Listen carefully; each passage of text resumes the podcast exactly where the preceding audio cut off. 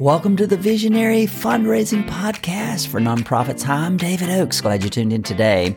We're talking about why being visionary will fill your bank account up. Why being visionary will get you all the money you need. Stay tuned. Glad you're here.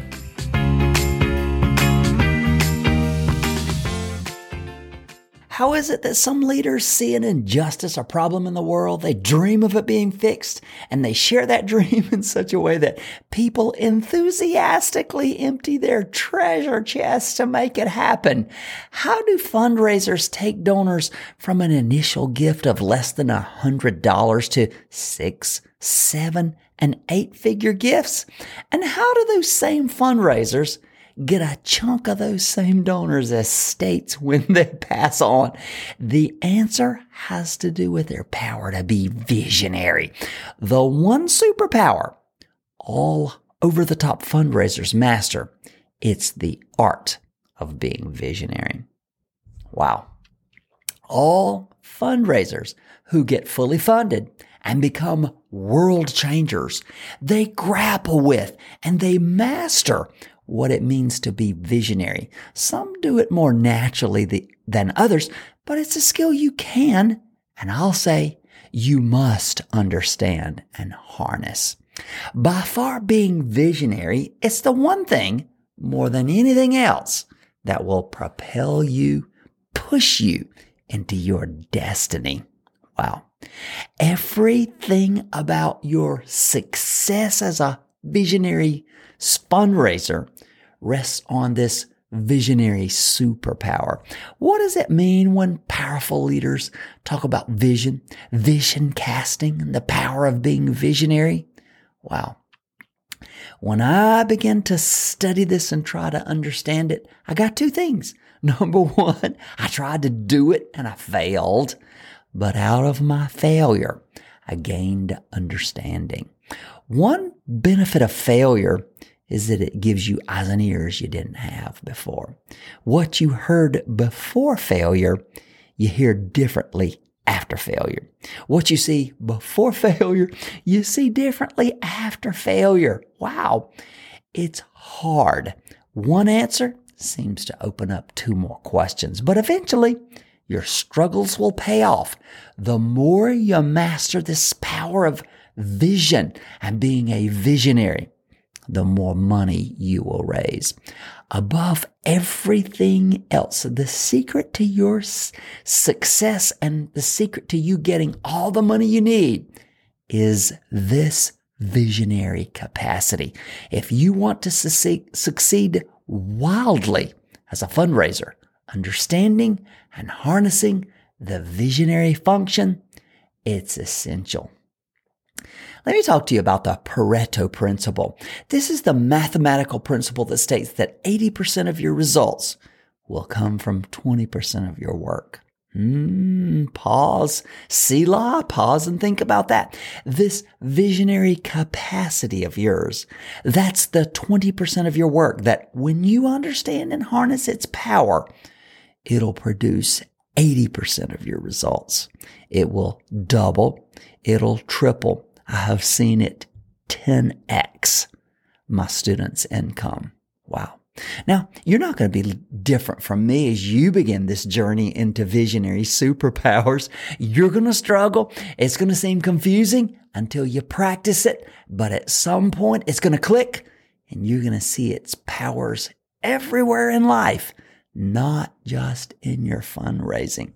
It's with this visionary superpower that fundraisers challenge donors and startle and inspire them with ideas and dreams that take their breath away. Donors are so moved that the visionary beauty of your dream arrests them in their tracks. When your vision grabs their hearts, their wallets will not be far behind. Without this visionary ability, you can only throw stones for the sake of throwing, throwing stones at a problem. Pulling back the curtain and pointing a finger at problems, it merely makes you a negative person. But being visionary involves something special. It involves focusing in on the solution more than the problem. It's with this visionary capacity that we inspire people. Wow. As you learn to be visionary and draw on this superpower of vision and being a visionary, you will understand and master the concept and you'll get all the money you need. Oh my goodness, you will live a much better life. Well, I have an old mentor. He's uh, he's a historical mentor. His name is Solomon. His proverbs are well, his proverbs are proverbial. Since I was a teen, he has enamored me with his proverbs. I study them, hoping they'll lead me to success. I'll be honest with you. It's done me some really good. It's been good for me. Solomon's Proverbs talk a lot about money. He compares money to birds. In the Proverbs of Solomon 23, verses 4 and 5, he says, Don't exhaust yourself acquiring wealth. Be, be smart enough to stop. When you fix your gaze upon it, it's gone, for it sprout, sprouts wings for itself and flies to the sky like an eagle.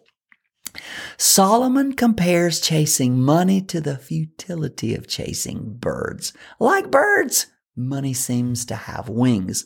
The more you chase it, the more it flies away. Can I get a witness there? You don't chase birds. No, no, no, no. You have to attract them. You don't chase money. You don't chase money you have to attract it.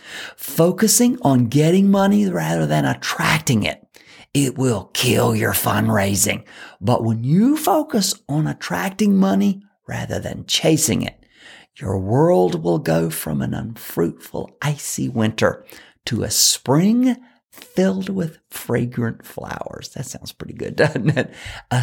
attracting money, it starts with you thinking like a donor about giving. You ask yourself, what moves donors to give money and become passionate, lifelong supporters?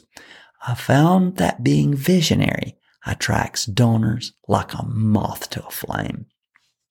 When you don't understand this superpower of being visionary, you'll believe money is the answer. You'll chase it and you'll live exhausted and your visionary song will remain unsung.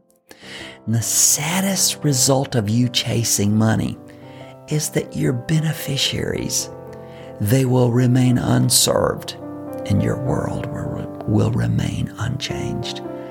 What do you need more than money? You need vision. A compelling vision is your start toward being a visionary. Visionaries don't believe money's the answer. They know that vision is. I want you to tune in over the next few shows, and I'm going to be sharing with you what it means to be a visionary and how you visionaries, how visionaries attract money rather than chasing it. Thanks for tuning in today. God bless you. See you tomorrow.